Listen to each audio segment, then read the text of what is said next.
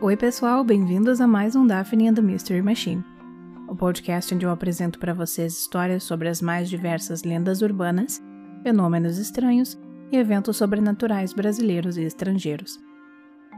O assunto do episódio de hoje vem do estado norte-americano conhecido como Estrela Solitária, o Texas. Então se preparem para conhecer um pouco do caso do cemitério Black Hope. No começo dos anos 80, assim como muitos outros casais na época, Sam e Judith Haining compraram uma casa na área de Newport, na cidade de Crosby. Após um ano morando na nova residência, Sam decidiu cavar um grande buraco no quintal para colocar uma piscina, quando recebeu a visita de um senhor que o avisou que ele estava prestes a desenterrar restos humanos.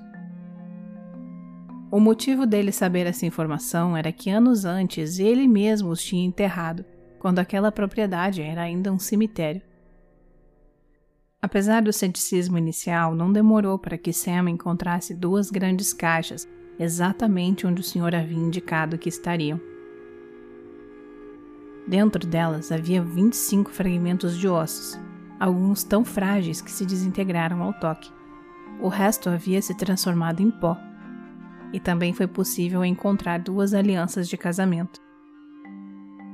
Sam então entrou em contato com o xerife e o legista do condado e foi realizada uma exumação oficial. Culpados por violar as sepulturas, os Haney buscaram determinar a identidade dos esqueletos e enterrá-los novamente. Eles eram de Betty e Charlie Thomas, dois escravos de nascença que foram libertados durante a Guerra Civil. Eles morreram durante a década de 30. A pesquisa também revelou que a casa dos Haney e várias outras foram construídas sobre um cemitério chamado Black Hope. Os falecidos eram principalmente ex-escravos e o último enterro teria ocorrido em 1939. Durante a construção das novas propriedades, todos os vestígios da existência do cemitério foram destruídos. Foi então que tudo começou. Primeiro, Judith Haney encontrou o relógio de casa brilhando e soltando faíscas. Um relógio que estava fora da tomada. Depois, em outra noite, ela ouviu a porta de correr abrir e fechar, e alguém dizer: O que você está fazendo? Sabendo que Sam não estava em casa.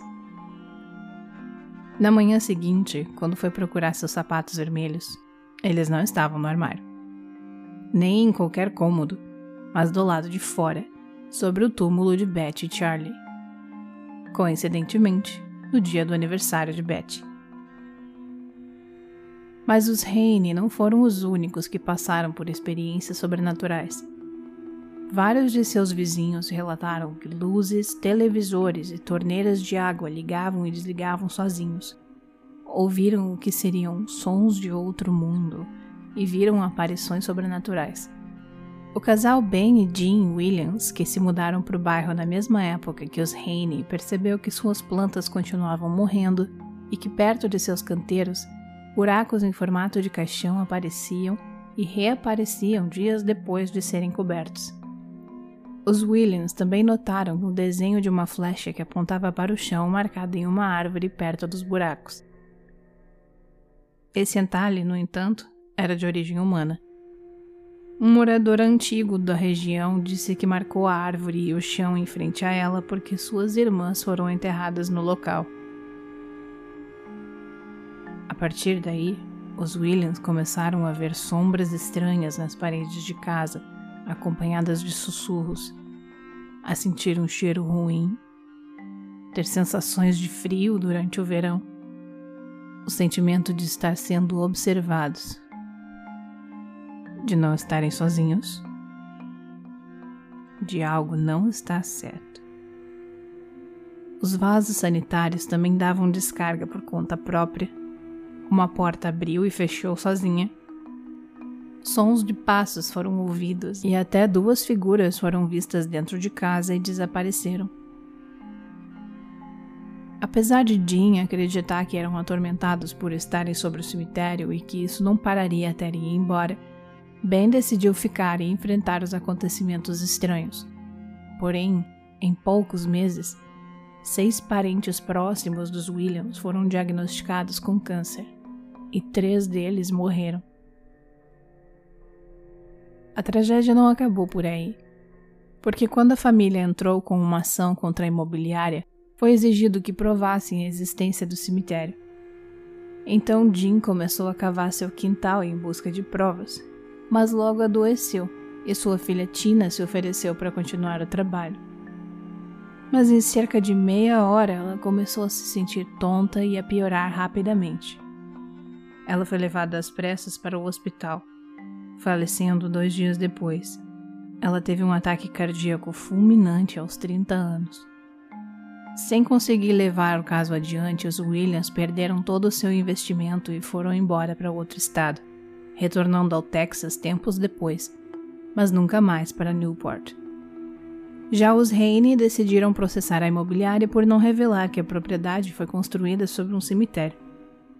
O júri inicialmente concedeu o pagamento de 142.400 dólares por angústia mental, mas o juiz decidiu que a empresa não era culpada e condenou os Rainey a pagar 50 mil dólares em custas processuais. Eles acabaram falidos. Os Rainey e os Williams só queriam o mesmo que todo mundo: um lar. Não simplesmente um teto sobre as cabeças, mas a sensação de pertencimento e segurança que se busca quando se compra uma casa. Sem falar em todos os sonhos contidos nela. Mas o que eles encontraram foi bem diferente. E você? Se sente em casa na sua casa? Espero que vocês tenham gostado do episódio de hoje.